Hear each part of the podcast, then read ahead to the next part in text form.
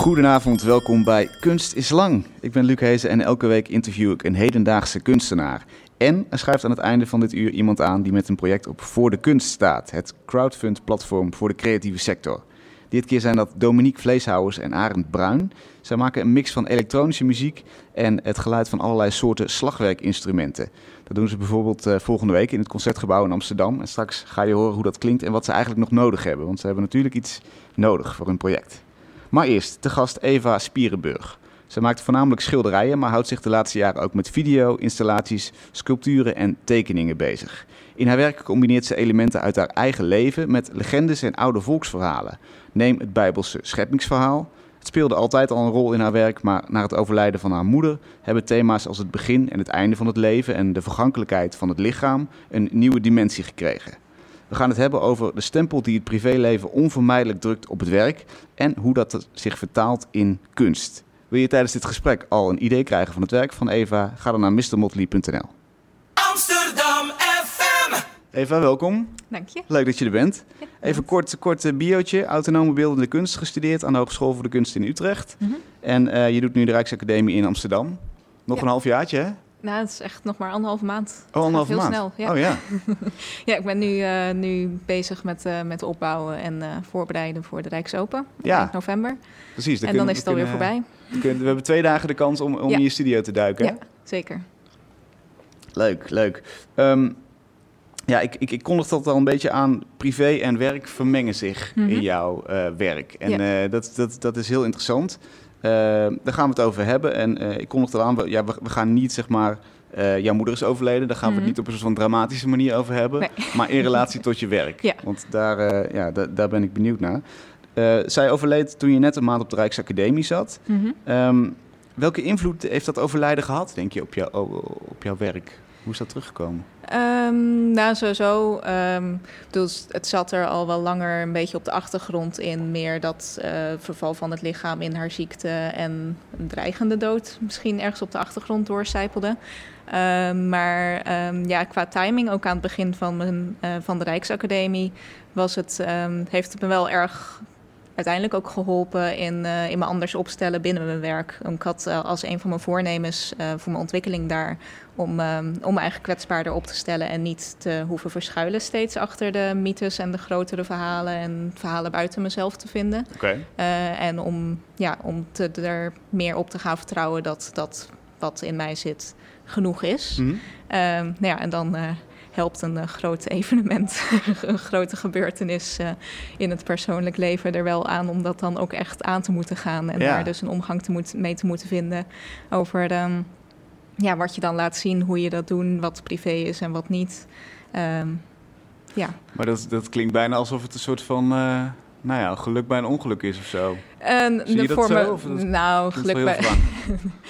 uh, voor, voor mijn werk is het, is het zeker een soort van op een, uh, op een moment geweest dat het, uh, dat, het, dat het me in mijn ontwikkeling geholpen heeft. En in die zin heeft het me dan ook in mijn persoonlijke verwerking ervan geholpen. Ja.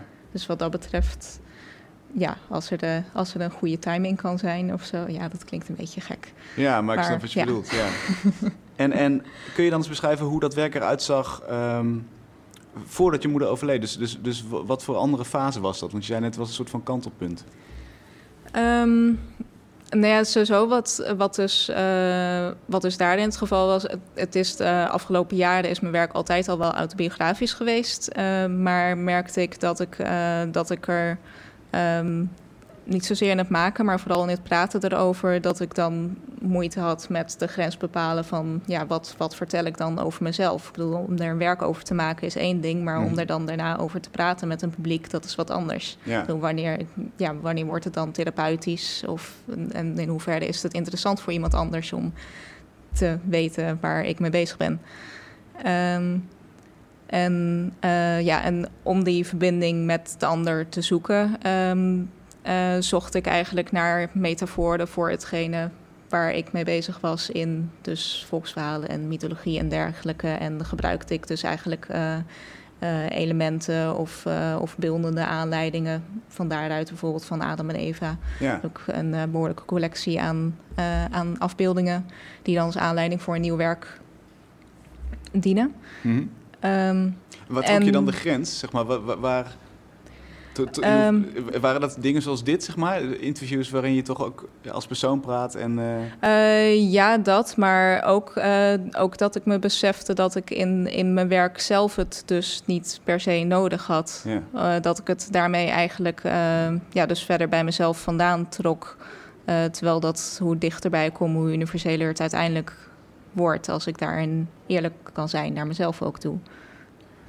Hoe, hoe, hoe weet je Ehm. dat? Heb je dat gemerkt? Merk je dat aan reacties? Eh, ja. ja, ik eh, sowieso ehm, merk je dan ook dat het eh, dat, dat ook in het gesprek met het ander dat het op een ander niveau gaat. Dat, het, dat het niet meer is van nou ja, het, het bij bijvoorbeeld het verhaal van Adam en Eva. Ik vind het een prachtig verhaal waarin eh, heel veel metaforische elementen uit het leven en de dood en de, de, de, de schepping en lijden en kwetsbaarheid, ziekte. Alles komt erin terug. Mhm. Uh, tegelijkertijd heb ik er wel problemen mee, of ging ik er problemen mee krijgen, dat het daarmee altijd aan het christendom gelinkt is of aan de religie. Terwijl dat ik eigenlijk, ik ben niet religieus. En ik vind religie wel interessant als een gegeven om het leven uit te leggen of om daarmee om te gaan. Uh, maar het is niet dat ik een uitspraak over religie wil doen. Mhm. Uiteindelijk gaat het me meer om het mens zijn erachter of zo dan, um, dan om de religie. Dus het is in zoverre een, goede, een proces geweest waarin ik ontdekt heb, uh, waarin ik steeds minder elementen nodig heb om te vertellen waar het eigenlijk over ging. Ja, want eigenlijk heb je de, die, die religie zat misschien in de weg. Dus, dus iedereen Ja. denkt, oké, Adam en Eva, tada, christendom. Ja, Eh, daar, eh, en daar zat dan nog een soort van persoonlijke laag voor jou achter. ja. Maar, Maar die- ja, dan, dan gaat dus het, uh, dan, dan wordt het in eerste instantie gelezen als een religieus werk. Juist. En ehm, je zei net, eh, ja, dat, dat, daar, daar verschuil je dan achter of zo. Of daar zit dan Ja. een laag achter.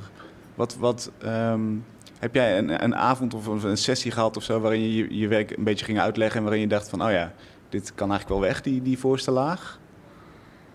Um, nou, het is niet één avond of sessie of zo. Dat is een beetje een, denk ik, een sluimerend besef Hmm. wat groeit. En, uh, en ja, dan op een gegeven moment dan heb je een paar gesprekken of zo. En dan, dan, dan slaat dat in. En dan denk je van, oh nee, het moet anders. Ja. maar ja, dan om te denken dat het anders moet en het dan nog te doen, dat is dan een tweede. Want uh, na het, uh, dus toen mijn moeder overleden was en ik dacht van, oké, okay, daar daar ga ik in mijn werk mee bezig zijn. En uh, een van de eerste dingen die ik ermee mee deed, was een, een video maken. Um, en dat was uiteindelijk, ja, het opnamemateriaal was bijna anderhalf uur. Van een soort van performance waarin ik haar letterlijk ging herscheppen vanuit een, vanuit een stuk klei. Mm-hmm. Dus het begint als een, als nog een beetje aan en Eva begint, begint het als een rib. En dat gaat langzaamaan naar een figuur toe. En als dat figuur af is, dan gebeuren daar een aantal handelingen mee. Uh, dan maak ik weer een gat in, in de buik en dan sla ik het uiteindelijk weer kapot. En komt het weer terug naar elementaire delen. Um, maar ja, als ik dan zo'n video maak, dan ga ik me daarna ineens afvragen van ja, maar nu is het dus uh, in eerste instantie was het dan een video van een uur. En gaat er nou iemand een uur kijken naar hoe ik lullig mijn moeder zit te kleien? ja. en wat doe ik daar dan mee? Wat, wat, wat is daar interessant aan? En is het qua beeld dan weer... Sowieso staat het dan eigenlijk zo dichtbij dat het te moeilijk is... om daar daarna weer de afstand uh, in te nemen van... Mhm. Uh, is het nou ook een goed werk? Of is het alleen iets wat voor mezelf goed was om te doen? En... Um, Hoe heb je die vraag beantwoord? Um, nou ja, sowieso merk je dat dus ook met gesprekken op, op de Rijksacademie, waar, waar er toch genoeg gelegenheid is voor gesprek, dat het, uh, um, dat het bij anderen zeker aankomt. Uh, en dat, uh, dat daar ook niet altijd het verhaal voor de achtervoor nodig is, zeg maar. Dat het duidelijk is wat er gebeurt, ook als je dat niet per se als ja, context, erbij geeft. Weet, ja. Uh, en dat ook de, de verschillende fases die erin zitten of zo. Ik, bedoel, ik begon wel eens met die video dan met iemand te kijken... en dat het dan eerst nog een beetje lacherig was of zo. En dan is er wel een moment dat iedereen stilvalt. En ja, dat, dat werkt dan toch. Ja, en waar zit dat dan in? Want ik, ik, heb, er ook, ik heb er alleen stils van gezien. Ik heb niet, Ja. niet het hele werk gezien. Maar wat, um, hoe, hoe serieus is, is die poging om, om je moeder te maken? Want dat, dat kan natuurlijk niet, zeg maar, Nee. letterlijk gezien. Ja, Uh, maar symbolisch is het een hele mooie daad. En, uh, Ja. is, is dat dan... Is er een percentage bijna aan te geven therapeutisch slash werk? Ehm, nou, een percentage, ja. Het is, als het dan een percentage is, eh, 50-50 misschien, toch? Ik bedoel, het, het, is, het is voor mij therapeutisch belangrijk geweest, maar ik weet ook nu dat het gewoon een goed werk is. Eh, en ja, en, en sowieso heb ik denk voor mezelf ook wel een beetje het taboe op dat therapeutische element opgeheven of zo. En, en wat levert dat op? Ehm, dat ik eh, minder grenzen voor mezelf opstel. En dat is, eh, ja, dat is wel een grote winst. Ja. Want ik kan me ook voorstellen, ehm, laat ik zo zeggen, toen ik het, toen ik het idee zag en, en de context begreep, dacht ik, dit is ook wel heel intiem. Ja, Dat moet ja je ook en dat is dus ook inderdaad wat je dan beseft van, Ja. oh, ja, jezus, nu ga je, dit, ga je dat inderdaad zo'n intiem moment met anderen delen. Maar eh, tegelijk, eh, ik moet zeggen, eh, ik ben dan al een aantal jaar geleden aan de, aan de HKU afgestudeerd. En op het moment dat ik daar studeerde, toen was ik steeds bezig, toen was ik vooral... ehm, ehm, gebruikte ik vooral krantenfoto's als aanleiding. En dan was ik heel hard aan het zoeken hoe ik, dat dan, eh, hoe ik daar dan wat interessants over moet, moest zeggen. Hoe dat dan dus een interessant verhaal over mijn werk bood. En eigenlijk het moment dat ik daar klaar was, toen dacht ik van ja, maar dit klopt gewoon niet. Ik sta een verhaaltje op te dreunen over mijn werk, terwijl dat het mijn werk is. En het gaat, bedoel, het moet over mij gaan. En het, het, Ja. kan, niet, het kan niet een verhaaltje op zijn wat ik, op, wat ik opdreun. Beetje Dat geforceerd. klopt niet. Ja. Dus ja, langzaamaan is het. eh, ja, ben ik er eigenlijk achter gekomen dat de enige plek en de, of de, de enige manier om het, eh, om het om werk te maken voor mij is om er zo open mogelijk in te zijn. Ja. En, en ehm, is er dan nog een moment dat je, dat je voor jezelf gaat toetsen van... oké, dit, is, dit is als werk goed genoeg voordat ik het de, bui- de buitenwereld inslinger? Eh, ja, sowieso zit daar nu wel de laatste twee jaar een wat langere spanningsboog tussen. Eh, in het verleden met een schilderij was dat gewoon wat duidelijker. Dan heb je een schilderij en dan vind je hem goed en dan komt hij in tentoonstelling of zo. Of dan, ja, soms dan vind je hem uiteindelijk niet goed en dan schilder je hem weer over. Ja. Ehm, en de afgelopen twee jaar heb ik wel, eh, sowieso omdat het nieuwe gebieden waren met video-installatie, waar ik ook nog niet helemaal zeker in was wat, wat goed was en wat niet, en wat bij elkaar hoort en wat niet, ehm, heb ik wel bewust het niet naar buiten gebracht en eh, ja, pas bij de Rijksacademie Open dan eh, laten zien. Ja. En, en is dat, ga je dan op je eigen gevoel af? Zijn er mensen in je omgeving die zeggen... nou, dit is gelaagd genoeg, bij wijze van spreken? Eh, ja, nou, die heb ik nu dus binnen handbereik in de, Ja. in de, in de begeleiders. En ehm, ja, en hi- hierna dan ja, inderdaad mensen in de omgeving die je dan zelf moet weer, weer moet vinden. Wat, wat zijn nou nog andere vragen of onderwerpen... Die, die door die dood van jouw moeder bovenkwamen in je werk? Andere thema's? Ehm nou ja, sowieso ben ik erg met het lichaam bezig. Eh, en ehm, in, ja, in verband met... Er zat al wel eerder een soort van verval van het lichaam bij. En nu heeft dat, eh, ehm, heeft dat bijvoorbeeld ook meer... Ja, meer en meer ervaring erin, zeg maar. In de, in de zin van dat ik er dan... eh, eh, dat je dan ervaart hoe zo'n lichaam, wat het verschil is tussen een levend lichaam en een dood lichaam.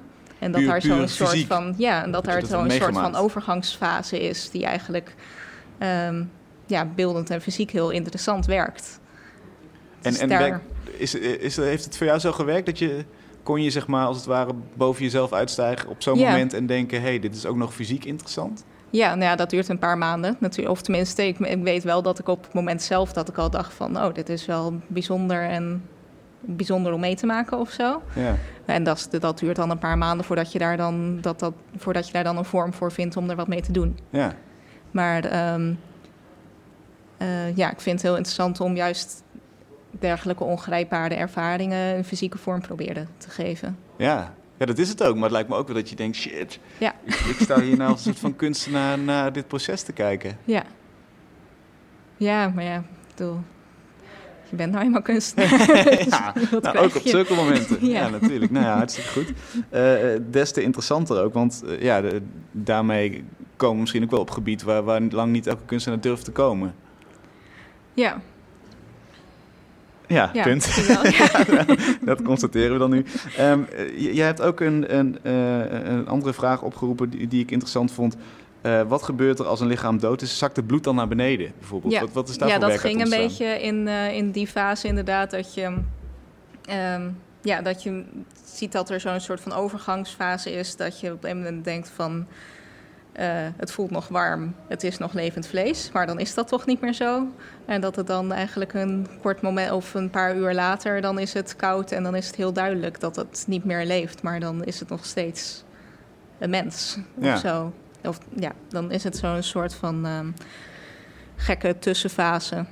Uh, en daar, daarbij stelde ik me inderdaad een beetje voor dat dan uh, ja, het bloed wat leven geeft. En als dat dan op het moment dat dat niet meer wordt, voor, wordt rondgepompt, dan is het uiteindelijk eigenlijk alleen maar de zwaartekracht die werkt. En Ja. wat dan uh, uiteindelijk een nieuwe vorm in het lichaam geeft. In mijn hoofd dan. Ja. Dus dat is, heeft geresulteerd in een aantal tekeningen. En um, vanuit die tekeningen heb ik de vorm van die gestolde vloeistoffen, eigenlijk gestolde leven, heb ik um, weer getransformeerd naar een aantal sculpturen. Die dan, ja, dat waren ook weer een soort van tijdelijke sculpturen of meer pogingen om een sculptuur ervan te maken, die uiteindelijk een ander werk zijn geworden dan ik had verwacht. Uh, dus daar zijn ook een soort van tijdelijke vormen uitgekomen.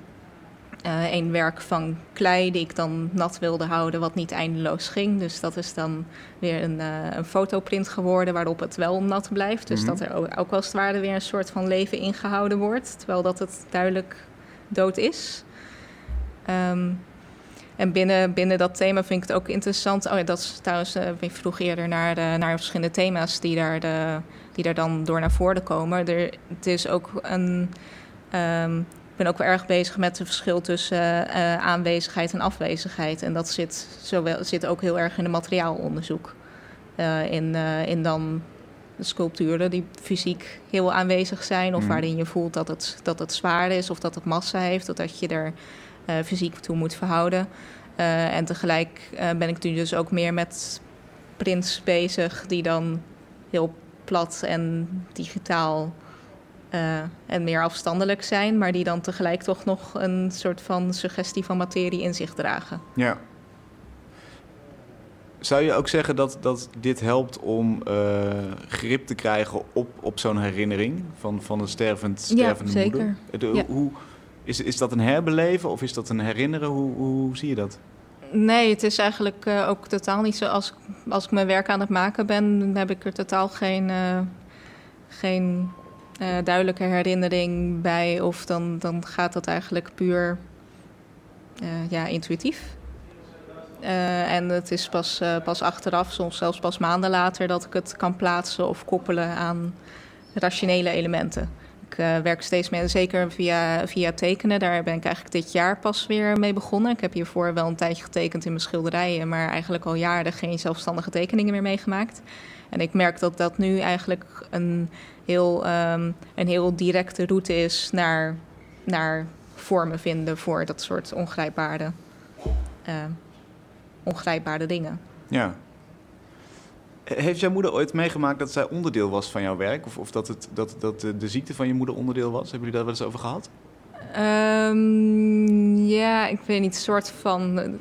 Zijn, uh, ik denk in 2010 is, uh, is ze één keer met me naar, naar een tentoonstelling van mij geweest. Uh, maar sowieso, ze was al jaren uh, was ter sprake en het gesprek was niet meer zo goed mogelijk. Hmm.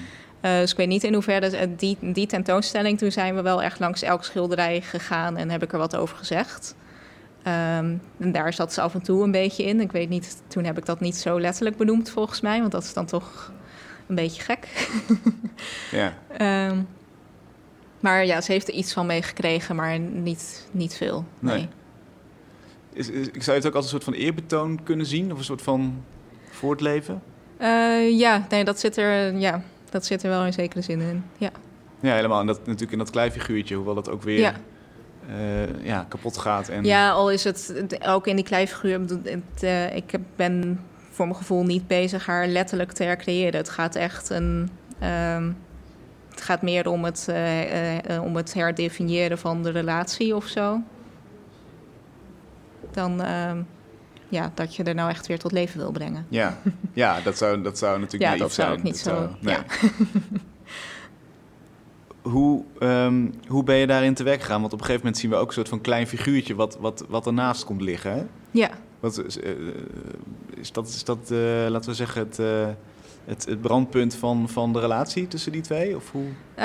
ja, dat is, ja, dat is wel dat kleine figuurtje wat ernaast komt liggen. Die komt uit een, uit een eerdere video van een paar jaar daarvoor. En daar was het een, daar was het een Eva-figuur. En daarin heb ik even gebruikt dat ik toevallig ook Eva heet, terwijl dat ik het vaak over Eva van Eva en Adam heb gehad. Is dat toevallig? ja, niet helemaal misschien. um, dus daar, ja, daar gaat het inderdaad wel erg over de, over de relatie zoeken. En daar ga ik uh, eerst uh, aan, de, aan de ene kant van haar lichaam liggen, dan aan de andere kant. Dan probeer ik ergens tussen te kruipen en eigenlijk letterlijk een positie vinden ten opzichte van dat lichaam. Je luistert naar Kunst is Lang vanavond met Eva Spierenburg. Zij schildert en ze maakt installaties onder andere. En we luisterden even naar uh, Bon of Bon Iver, hoe je het ook wil zeggen. Daar is altijd een eeuwige discussie over. Het nummer heet 22 Over Soon en het is van het, uh, het nieuwe album. Heel mooi volgens mij. Eva, we hebben jou gevraagd om muziek uit te zoeken, maar je zei ik heb altijd doodse stilte in mijn ateliers. Ja, nee, ik zat er even over te denken of ik dan toch wat kon verzinnen. Maar nee, ik werk eigenlijk altijd zonder muziek. Ja. Uh, alles wat ik opzet vind ik te, ja, te veel invloed hebben of irritant. Oké. dus ik dacht, ja, ik, eh, ik vind in de context van mijn werk vond ik het te ver gezocht of zo. Ja, als ik iets mee zou nemen, dat het te ver gezocht werd om er dan een ja, iets symbolisch bij te zoeken. Ja. Nee, prima, helemaal goed.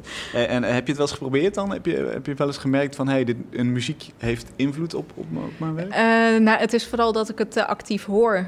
Dus dat ik gewoon, als ik dan één nummer opzet, dan denk ik eigenlijk halverwege al van, nou, uh, dan is het gewoon irritant. Dus dan probeer ik wat anders. En dan, nee, ik, uh, ja, ik heb gewoon liever mijn hoofd leeg of zo, of niet. Al is het wel zo dat uh, ik heb veel ateliergenoten gehad, of veel ateliers gedeeld. En als iemand anders muziek heeft sta aanstaan, dan kan ik het gewoon accepteren zoals het is, zeg maar. Als mm gewoon geluid van buiten. Maar alles wat ik zelf aanzet, dat is dan irritant.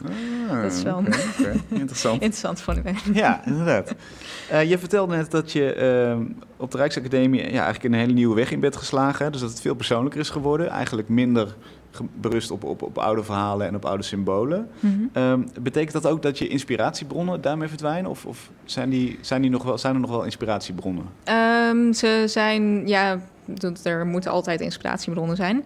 Uh, maar ze zijn uh, zo minder, minder direct meer naar de achtergrond. Dit, uh, tot vorig jaar eigenlijk nog uh, keek ik heel veel naar um, je laat middeleeuwse vroege renaissancekunst en vooral ook veel naar Giotto.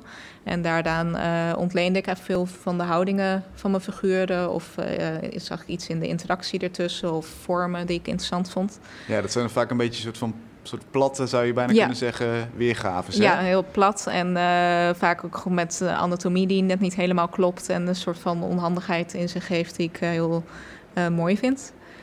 Um, en um, eigenlijk sinds dit jaar um, heb ik directe beeldende aanleidingen gewoon volledig losgelaten, eh, losgelaten. Dat zit nu echt in mijn, in mijn tekeningen. en ja, natuurlijk kijk ik nog wel veel naar andere dingen en ik lees nog het een en ander, maar dat zit, uh, zit veel meer ver in mijn achterhoofd dan dat het, uh, dan dat het direct invloed heeft. Um, ik merk zelfs dat ik behoefte aan heb om, uh, om mijn, het ratione de rationele kant zoveel mogelijk uit te schakelen als ik aan het werk ben. Ja, of dat deed ik al wel, dat ik het uitschakelde als ik aan het mhm. werk ben, maar dat ik dat nu probeer nog, nog meer te doen. Wat is, wat is dat voordeel van? Um, dat, ik, uh, uh, dat het een directere, kortere route is vanuit ja, onbewuste of iets dergelijks. Um, en dat er, uh, dat er niet in het, uh, in, in het rationele al oordelen of uh, planmatigheden in gaan zitten om het dan interessanter of conceptueel interessanter te maken, waardoor het uiteindelijk meestal is mijn ervaring toch een minder goed werk wordt dan wanneer ik het gewoon zijn gang laat gaan. Hoe kan dat eigenlijk? Hoe verklaar je dat? Um, ja, misschien ben ik gewoon niet zo'n sterk conceptueel kunstenaar. ja, dat kan ook natuurlijk. Maar het kan er ook natuurlijk mee te maken hebben dat je, ja, dat je automaat, in automatische zin dingen doet die, die, uh, je, die voorlopen op je verstand. Of zo. Ja, dat sowieso. Dat, uh, ik merk erg dat, uh, dat, um, ja, dat mijn werk vaak voorloopt op wat ik zelf in de gaten heb, wat er, hoe ik op dat moment in het leven sta. Heb je daar een voorbeeld van? Ehm, ja, even denken. Ja, het is een beetje lastig om heel letterlijk te benoemen. Het, is meer de, het, is, het zijn vaak, vaak hele vage realisaties. Ehm, ja, nou, om terug, dan kom ik toch weer terug op mijn moeder. Ja, dat mag. ik, uh, uh, in juni waren we met een, uh, met een kleinere groep van de Rijksacademie waren we op reis naar IJsland. En dat landschap daar, dat, dat, daar voelde ik me heel erg in op mijn plek. dat was dan weer, om er nog even op te stapelen, net een paar weken na de dood van mijn stiefmoeder. Oh, wow. Die ja, dus dit jaar is overleden. En waar dus, ja, ik vond het heel fijn om daar te zijn, maar ik zat dus ook in een heel labiele fase waarbij ik me fijn, vond, fijn voelde in dat landschap. En eigenlijk dacht van, nou, ik ga hier gewoon even een half jaar in de mos liggen en gewoon even in een holletje in de grond kruipen, zeg Ja. maar. Eh, een paar maanden later in mijn atelier eh, was ik... ehm, eh, was ik eigenlijk van plan dus iets met dat boslandschap te doen. Dus daar had ik een soort van gipsen, gipsen sculptuur van gemaakt. En die ging ik beschilderen. En toen werden dat ineens, kwamen daar twee figuren op die mijn moeder en mijn stiefmoeder waren.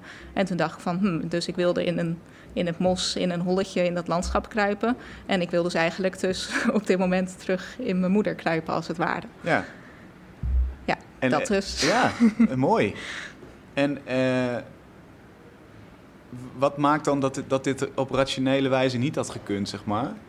Denk je dat als je eerst had gedacht, laat ik daar twee figuren op, op tekenen of schilderen, dan dat je, dat je ratio dan had gezegd van, nou, te letterlijk of zo? Of? Ja, en, en ook dan, ehm, eh, ik heb, als ik zo'n idee van tevoren heb, dan wordt het meer een illustratie van het idee.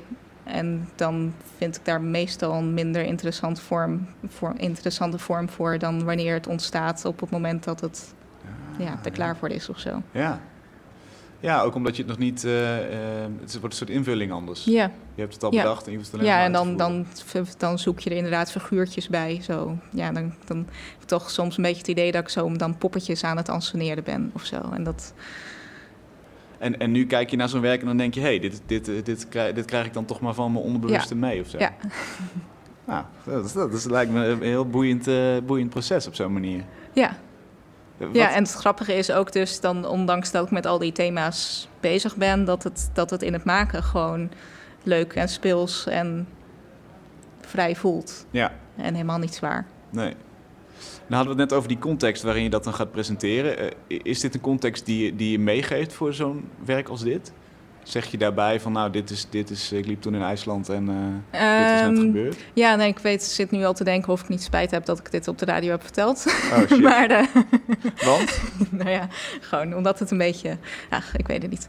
Maar, maar, maar waarom? Is, is het, maakt het je blik bevoordeeld of zo? Of hoe bedoel je? Ehm, ja, ik weet het niet, omdat het misschien dan te veel, eh, te veel invult of te veel van een persoonlijk leven erbij vertelt. Daar, ja, daar ben ik nog wel toch, toch merk ik wel dat ik daar wel zoekende alsnog naar ben. Ook al zeg ik me kwetsbaar op te stellen en Ja. dat helemaal in mijn werk te doen.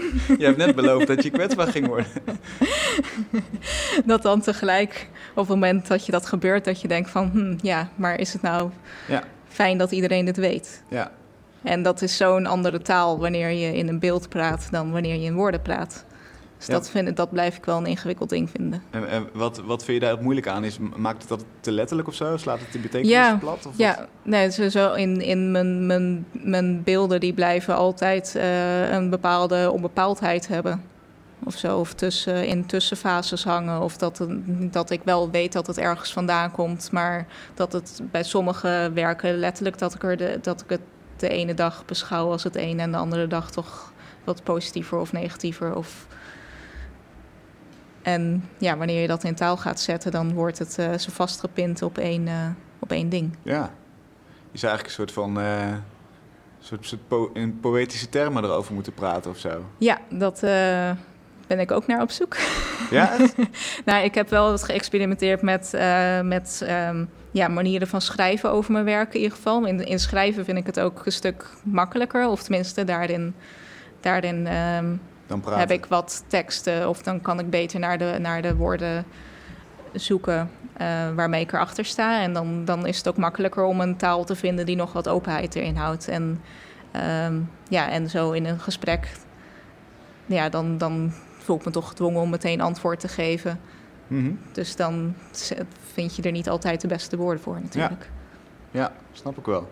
Je zou ook kunnen zeggen, eh, net zoals in je werkmethode, in een interview, meteen antwoord geven. Niet nadenken en meteen, net zoals je handen het maken, meteen eh, je mond laten praten. Zou dat een optie Ja. zijn? Ja, dat klinkt heel logisch, ja. Ja, toch? Ja. Ja, dan is het wel weer. eh, ja, dan moet ik daar nog even wat meer vertrouwen in winnen, denk ik. Dat, eh, dat je alles accepteert wat eruit flapt. Ja.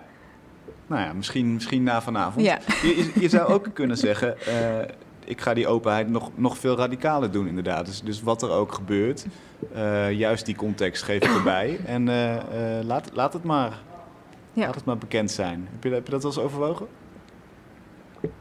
Ja, sowieso denk ik.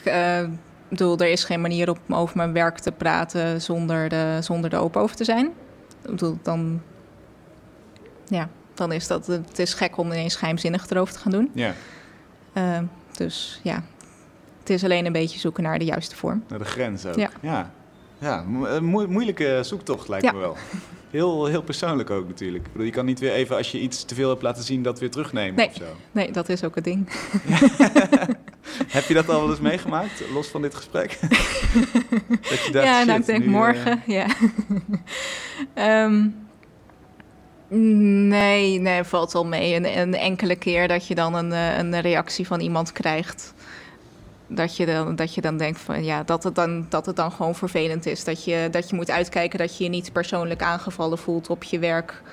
Het te dichtbij komt. Ja, En dus dat het natuurlijk zo is, zodat het, eh, hoe, meer het, hoe meer het vervlochten is, hoe meer je persoonlijk aangevallen wordt in plaats van op je werk. Ja, Of tenminste, je, ja, je moet uitkijken dat daar een grens tussen blijft liggen wat, natuurlijk. wat, wat was het commentaar?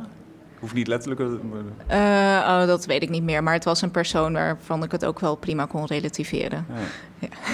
Maar alsnog, de, de realisatie, dit komt harder binnen dan Ja, wanneer de afstand groter is. Ja.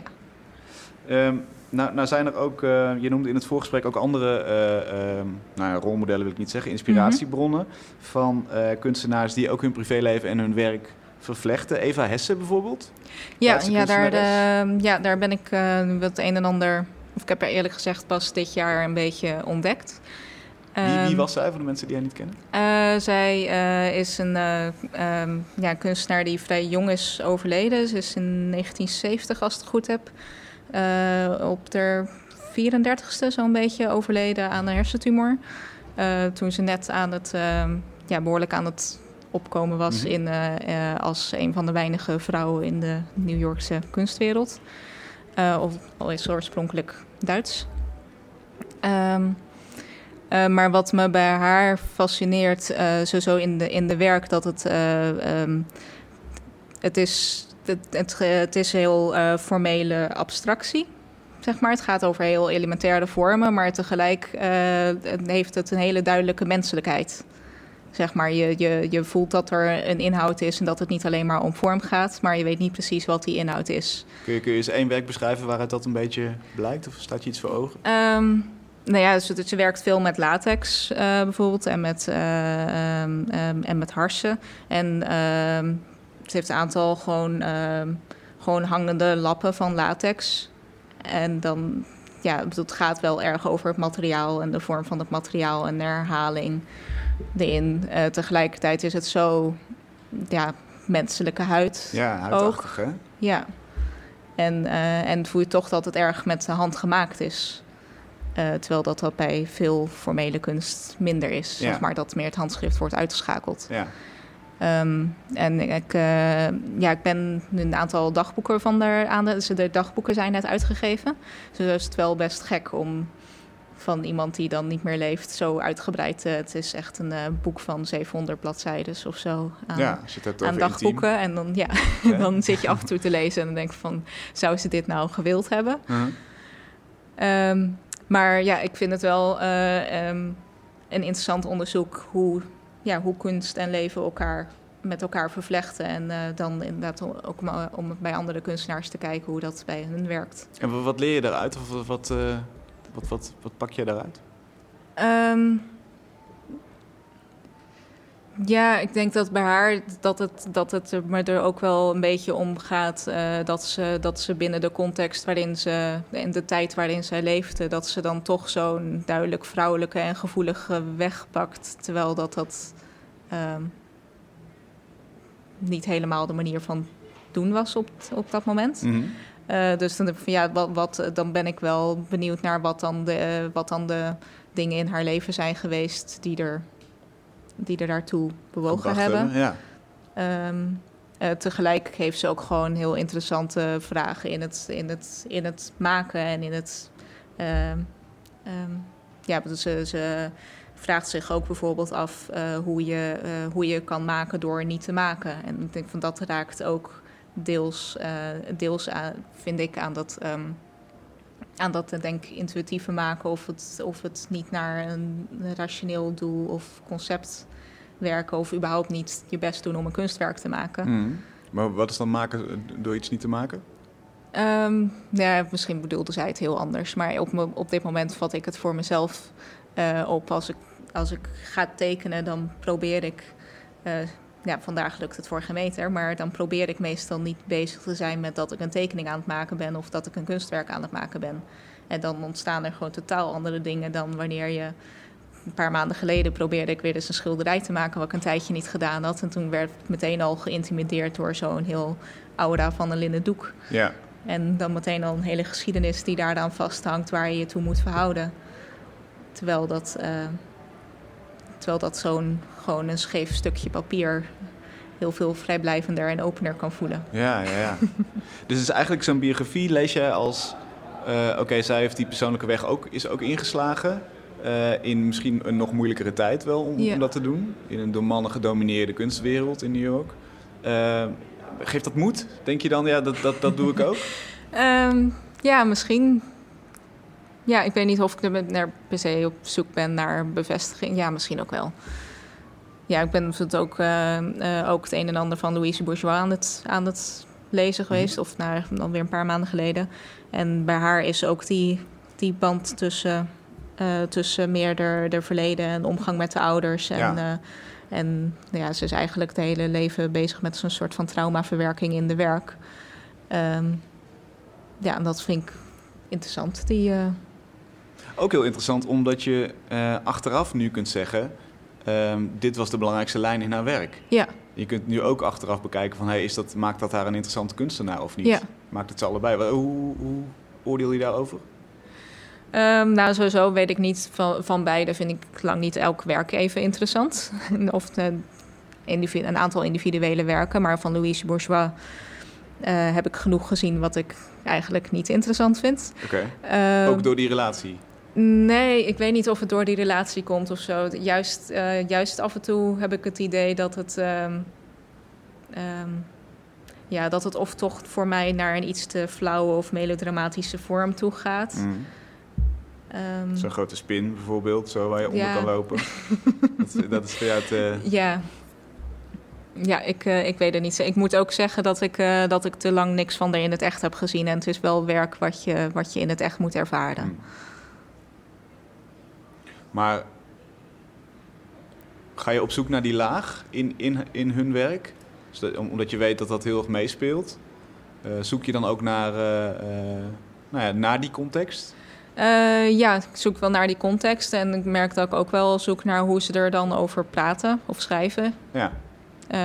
van Louise Bourgeois zijn er behoorlijk veel interviews waarin ze dan bepaalde punten steeds herhaalt. Maar ik moet zeggen dat ik door door dat boek heen me ook een tijd heb afgevraagd van hè, wat is er trauma nou eigenlijk en is dat zo erg? Want ze blijft wel zeggen over dat er van alles in haar lichaam zit en, en alsof, ze, alsof ze gigantisch mishandeld is in de jeugd. En, Hmm. mm. en op andere plekken lijkt dat allemaal wel weer erg mee te vallen. Maar ja, dat is natuurlijk gewoon een heel subjectieve achteraf. Je kan er alsnog geen indruk van krijgen nee. hoe dat nou zit. Maar voelt het als een soort, als een soort praatje? Um, nee, maar dat is misschien wel wat ik in sommige van haar werken het idee voel dat het dan, dat het dan toch net iets te veel uh, um, ja, herhaling van een praatje is of zo. Ja. Is dat, is dat nou ook iets waar je bij jouw eigen werk bang voor bent of zo? Of, uh, probeer je ja, voor, ja. weg te blijven? Ja, ik ben me er nu al... Uh, ik ben nog maar nog niet eens een jaar dat ik die oud, uh, oude middeleeuwse afbeelding heb uitgeschakeld. En ik ben nu al bang van... ja, maar ga ik dan niet steeds in dezelfde, in dezelfde vormen vervallen? Ik bedoel, wat nou als dat onbewuste gewoon de hele tijd maar leidt tot hetzelfde? Ja. wat, wat doe je dan? Ja. Nou, beantwoord hem eens. Ja. Wat doe je dan? um, weet ik niet. Ja, dan moet ik toch weer op zoek gaan naar andere, andere visuele bronnen of het op een andere manier aanpakken. Ik, bedoel, ik, heb, uh, ik heb langer geleden, ik werk nu alsnog af en toe met, uh, met dromen. Uh, wel, als ik, als ik een heel interessante droom heb, dan, dan word ik wakker en dan schrijf ik hem meteen op en Mm. dan doe ik er wat mee. Uh, maar ik heb uh, jaren geleden ook wel consequenter dromen opgeschreven, bijvoorbeeld. Dus als ik dat weer actief ga oppakken, kan daar nog het een en ander in zitten. Ja, het schrapen uit, uh, ja, uit de, even de restjes eruit schrapen. Ja. Die, die hele persoonlijke weg. Um, je, je, je, vraagt je soms misschien af, is dit niet uh, voor andere mensen, is dit, is dit navolgbaar voor andere mensen en is Mhm. het relevant voor andere mensen? Maar kan daar ook niet een soort van universeel karakter in zitten? Ja, dat denk ik dus wel. Of tot nu toe uh, ja, lijkt het erop dat uh, ja, sowieso ik, de dingen die ik meemaak zijn niet heel exceptioneel. Dus, dus ik, ik, heb er wel vertrouwen in, zodat als zolang ik dat uh, op een goede manier vormgeef, dat dat niet, uh, niet alleen een intiem verhaal is, maar ook universele. Ja, krijg je dat ook terug van mensen? Hoor je dat? Uh, ja, ja ik, merk, uh, ik, ik, merk sowieso ook met, uh, met nu mijn nieuwste, nieuwe, nieuwste sculpturen dat er toch um, dat mensen toch gedwongen worden tot een zich fysieker toe te verhouden en dat dat dan ergens in de onderbuik binnenkomt bij op een of andere manier. Mm -hmm. En ja. Dat lijkt me toch een fantastisch compliment voor je werk, ja. toch? Is, is dat iets wat. Um, nou, ik zou bijna zeggen dat, dat, dat wil je als kunstenaar altijd, toch? Of, of... Ja, ik denk het. Ja, ik ben niet, uh, niet iedereen misschien. Niet iedereen is even met onderbuikgevoelens bezig. Nee. Maar ik op dit moment even wel. Ja, ja, maar, Ja. ja. maar ja, oké. Maar onderbuik heeft ook nog een soort van uh, ranzige klank natuurlijk. Ja, als in, nee, oké, ja. Riooljournalistiek-achtig. Ja, Maar op het gevoel spelen is, Ja. lijkt, me, lijkt me niet slecht. nee. Ja, nee, nee, het, het is zeker niet slecht, maar ik merk voor mezelf dat, daar, eh, dat ik daar alsnog een beetje af en toe een taboe in moet overwinnen of Mhm. zo. Dat ik van de ene kant vind ik, het, eh, vind ik het goed en dat het niet anders zou moeten. En dat het gewoon de enige manier is om het te doen. Van de andere kant ben ik me ervan bewust of ben ik bang dat het in het, eh, eh, in het te zoetsappige of flauwe of eh, zweverige of zo vervalt. Ja. Die, die inspiratiebronnen die je vond in bijvoorbeeld dat scheppingsverhaal, wat, wat, um, wat haalde je daaruit? Want je, je zei net, ik ben niet religieus. Nee. Um, wat, wat was daar de aantrekkingskracht van? Um, nou, sowieso heb ik, uh, ik ben met Adam en Eva specifiek aantal, in een aantal werken bezig geweest. Maar ik heb ook veel Afrikaanse scheppingsverhalen verhalen bijvoorbeeld Mm. gelezen. Uh, maar wat ik van. Uh, ja, wat en alle scheppingsverhalen eigenlijk met elkaar gemeen hebben, is dat er een begin is van de mens. En er is uh, kort daarna een moment waarop ze vervallen naar het mens zijn eigenlijk. Ja. Eerst zijn ze meestal nog een soort van ideale, bijna goddelijke figuren. En dan komt er op een gegeven moment iets wat ze fout doen. Uh, waarmee ze en waardoor ze ziek gaan worden en doodgaan en, gaan, en moeten lijden. Ja. En dat overgangspunt, dat interesseert me wel erg. Dus dat is, uh, ja, ik denk dat dat uh, kort gezegd de kern is van waarom het blijft terugkomen. Ja, in die zin dus helemaal niet zo ver af van het werk wat je, wat, wat je eerder beschreef. Hè? Wat gebeurt er als een lichaam sterft en dat, dat Nee. bloed in... Nee, eigenlijk ligt alles heel duidelijk in één lijn, alleen net met wat andere nadrukken of uh, niveaus. Mooi. Binnenkort kunnen we het gaan zien Ja. bij de Rijksacademie. Welke, we- weet je de datum uit je hoofd? Uh, volgens mij 26, 27 november, laatste weekend van november. Laten we allemaal eh, gaan kijken. Je bent er zelf ook, hè? Ja. Niet te veel context geven. Nee. Niet te veel vertellen. Dank dat je er was. Ja. Fijn, we gaan naar muziek. Gregory Porter was dat met French African Queen. Je luistert naar Kunst is Lang, het wekelijkse interviewprogramma over hedendaagse beeldende kunst. In samenwerking met online tijdschrift Mr. Motley. En met Voor de Kunst, de crowdfund site voor de creatieve sector. Elke week bespreken we één project dat te crowdfunden valt. En dit keer is dat van muzikanten Dominique Vleeshouwers en Arend Bruin. Welkom mannen. Dankjewel. Leuk dat jullie er zijn. Uh, we beginnen altijd even dit rubriekje met een soort van pitch van ongeveer een minuutje. In jullie eigen woorden, wat jullie willen. Precies. Wij zijn uh, Arend de Dominique en we zijn, uh, hebben allebei in Amsterdam gestudeerd op consortium. En we hebben een uh, carte blanche gekregen in het concertgebouw, wat heel spannend is. En uh, we gaan een concert doen waar we eigenlijk clubmuziek samen met uh, minimal music en klassieke muziek gaan combineren. Um, waar we, ja, misschien wil jij wat aanvullen, maar waar we eigenlijk elektronische muziek, techno, deep house, minimal music en klassieke muziek gaan combineren met slagwerk als hoofdinstrument, want we zijn al bij slagwerkers. Okay. En Arend heeft met Hans, Hans Nieuwenhuizen en Arend Bruin hebben de compositie gemaakt van 70 minuten. En we hebben een regisseur, Katrien van Beurden. Dus on ondertussen is een heel team ontwikkeld eigenlijk. En het project is een beetje uit de hand gelopen. Daarom hebben we dus ook nog echt een crowdfunding nodig om het hele uh, project te financieren. Mhm. Mm -hmm. um, het begon eigenlijk met een, met een simpel solo recital. Maar het is nu uitge uitgelopen in een project met tien man en een, uh, uh, ja, een hele voorstelling van 70 minuten. En wat zien we op het podium? Dus, dus we hebben een mix van, van laten we zeggen, de, de ambachtelijke uh, uh, klanken van ritme uh, en deep house, elektronische muziek. Wat, wat zien we op het podium? Ja, we hebben eigenlijk een hele bijzondere mix op het podium staan, wat je ook niet vaak in de kleine zaal van het concertgebouw zult zien. We hebben gewoon de traditionele percussie-instrumenten zoals vibrafoon, klokkenspel, melodische instrumenten ook echt. Uh, ja, trommels natuurlijk, percussie, wat, wat spannendere, exotische percussie-instrumenten. Maar ook een hele DJ-set, um, een Ableton-set, uh, synthesizers um, en dat soort dingen. ja. En die synthesizers. podium. Drumcomputers. Ja. en die synthesizers worden ook voornamelijk toch ook wel heel erg filmisch ingezet. Dus, dus, dus aan de ene kant hebben we wel dat we elektronische, elektronische muziek gebruiken. Maar Arend is, en Hans zijn al bij filmcomponisten. Dus er zit een heel erg invloed van Hans Ziemer. En uh, hij heeft heel veel filmcomponisten. Dus er is heel filmisch in. Ja, klopt. En uh, ja, een van de uitgangspunten is ook dat we eigenlijk eens een keer wilden proberen om um, um, te kijken hoe we ook elektronische muziek, dus in dit geval echt synthesizers, drumcomputers, geluiden die uit het niks worden gecreëerd met een computer, om die ook even ja, eigenlijk in de concertwereld uh, in een nieuwe context te zetten. Want bijvoorbeeld ja, in clubmuziek overduidelijk heeft het een super duidelijke functie. Wordt het alleen maar gebruikt uh, om hele avonden op los te gaan en Ja. te feesten en zo. En dat werkt te gek, omdat ja, uren achter elkaar door alleen maar frisse, vreemde geluiden... waarvan je niet eens snapt uh, hoe dat gemaakt, gemaakt wordt, worden, zeg ja. maar, weet je wel.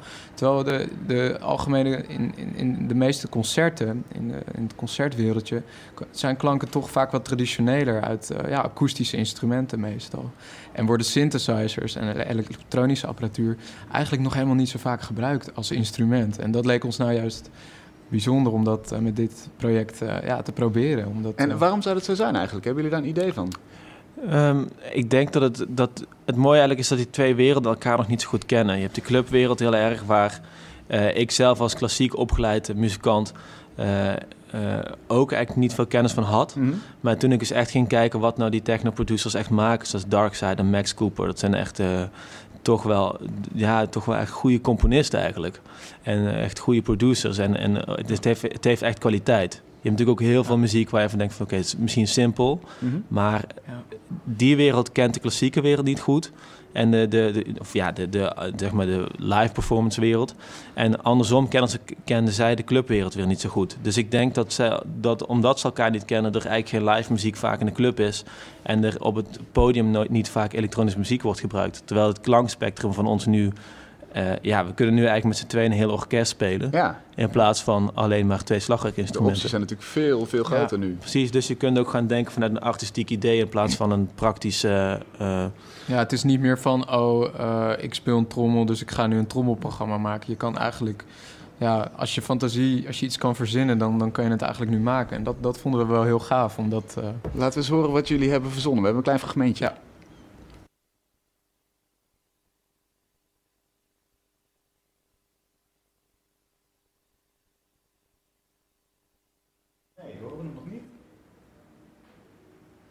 Nou, ik hoor dat hij niet doet. De techniek is er mee bezig. Wat, wat, hadden we, uh, wat, wat zouden we gaan horen?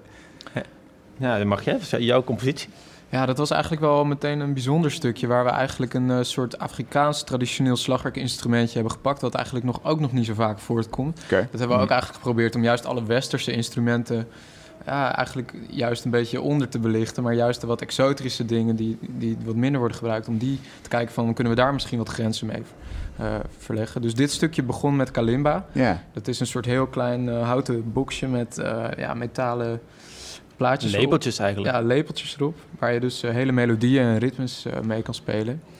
Uh, dus dat is ook wel... Gek. Uh, En hij heeft eigenlijk een heel virtuoze dingetje geschreven. En dan, dan komt hij aan van, ja, dat heb ik leuk in de computer gecomponeerd. En dan denk ik, Ja. ja, klinkt echt gaaf. Is echt niet te spelen. ja, dat is, dat is echt heel leuk. Want dan ben ik dingen aan het, aan het verzinnen en aan het brouwen. En dan ga ik naar Dominique, naar de studio. Van ja, kan je dat spelen? En dan, dat- is dan weer heel erg leuk aan Dominique. Uh, dat is een ongelooflijk virtuoze percussionist. Uh-huh. Hij heeft ook uh, laatst een internationaal slagwerkconcours gewonnen. En dus ik verzin dan eigenlijk iets wat eigenlijk niet te spelen is... maar dan toch vindt Dominique een manier om dat toch te spelen. Ah. Wat echt te gek is, want daardoor zijn we eigenlijk ook een beetje grenzen aan het leggen, eh, ver- aan grenzen aan het verleggen. Ja, en ook persoonlijke grenzen. Want, want ook die andere componist, Hans Nieuwenhuizen, die heeft een, een stuk voor ons gecomponeerd. Eh, normaal krijg ik een partituur natuurlijk met bladmuziek. Mhm. En nu krijg ik een project in Logic. Dat is een, een, een softwareprogramma waar hij eigenlijk 43 instrumenten in geschreven heeft. En dan zegt, dan zegt hij van, nou, succes. Dus in plaats van een partituur lezen, ben ik dat programma aan het lezen. En daaruit aan het kiezen, oké, Arend gaat op die eh, seconde gaat hij die trommel spelen. En dan moet ik 48. zo'n geluid, dus moet ik dat soort trommeltje hebben. Mannen, ter, ter zake, wat hebben jullie nodig? Want dit is natuurlijk een crowdfundactie, er moet nog iets bij. Precies. Nou, we hebben eigenlijk ondersteuning nodig om ons. We hebben nu iets. en Het, het idee was eerst dat we met z'n tweeën het helemaal zouden gaan doen. Eh, maar ondertussen hebben we een, eh, een lichtman en een geluidsman en een regisseur en een producent. En we hebben een stage manager. En we moeten nog wat apparatuur huren voor. met name ook Dus, voor dus onze die club moeten allemaal night. betaald worden. Die moeten betaald worden, onze apparatuur moet gehuurd worden, die mensen moeten eten. En daar hebben we eigenlijk. Vervoer eh, ook nog. precies. dingen, ja. en daar hebben we eigenlijk financiële ondersteuning nog voor nodig voor een gedeelte. We hebben van Amsterdam Fonds voor de Kunsten 3000 euro gekregen voor, eh, als honorarium. Als eh, ondersteuning voor het project. Ehm, en dat is eh, een gedeelte van de begroting. En de andere begroting hopen we eigenlijk met alle steun van alle mensen die het een heel tof project vinden. Ja, eh, te te kunnen dekken. Ja, We kunnen jullie ook nog gaan beluisteren. Hè? Zijn er nog kaartjes in het concertgebouw of is dat helemaal uitverkocht? er zijn nog een paar kaarten. Dus aan, aanstaande dinsdag eh, 11 oktober in de kleine zaal. Oké. eh, om kwart over acht. En eh, dat is dan een concertversie. en we hebben- dan een clubversie in, in Eindhoven gaat die in première op 26 november. In het Stroomhuisje in, in het Wild. Mooi. Ja. En, en jullie zijn ook nog te steunen door allerlei extra pakketten die je dan kan kopen. Eh, eh, dan heb je toegang en dan heb je allerlei exclusieve dingen, geloof ik. Hè? Precies, we hebben een VIP-area ingericht in onze website... waar je ehm, een paar tracks kan luisteren die... Noem nog even de website, want we, moeten er- we zijn er bijna uit. Dat is www.entertheplayground.com. Entertheplayground.com. Yes. Yes. Succes mannen, dankjewel. Dankjewel. Dit was Kunst is Lang. Wil je andere uitzendingen terugluisteren? Ga dan naar Mr. Motley of zoek gewoon in iTunes. Daar zijn we ook te vinden. Tot volgende week.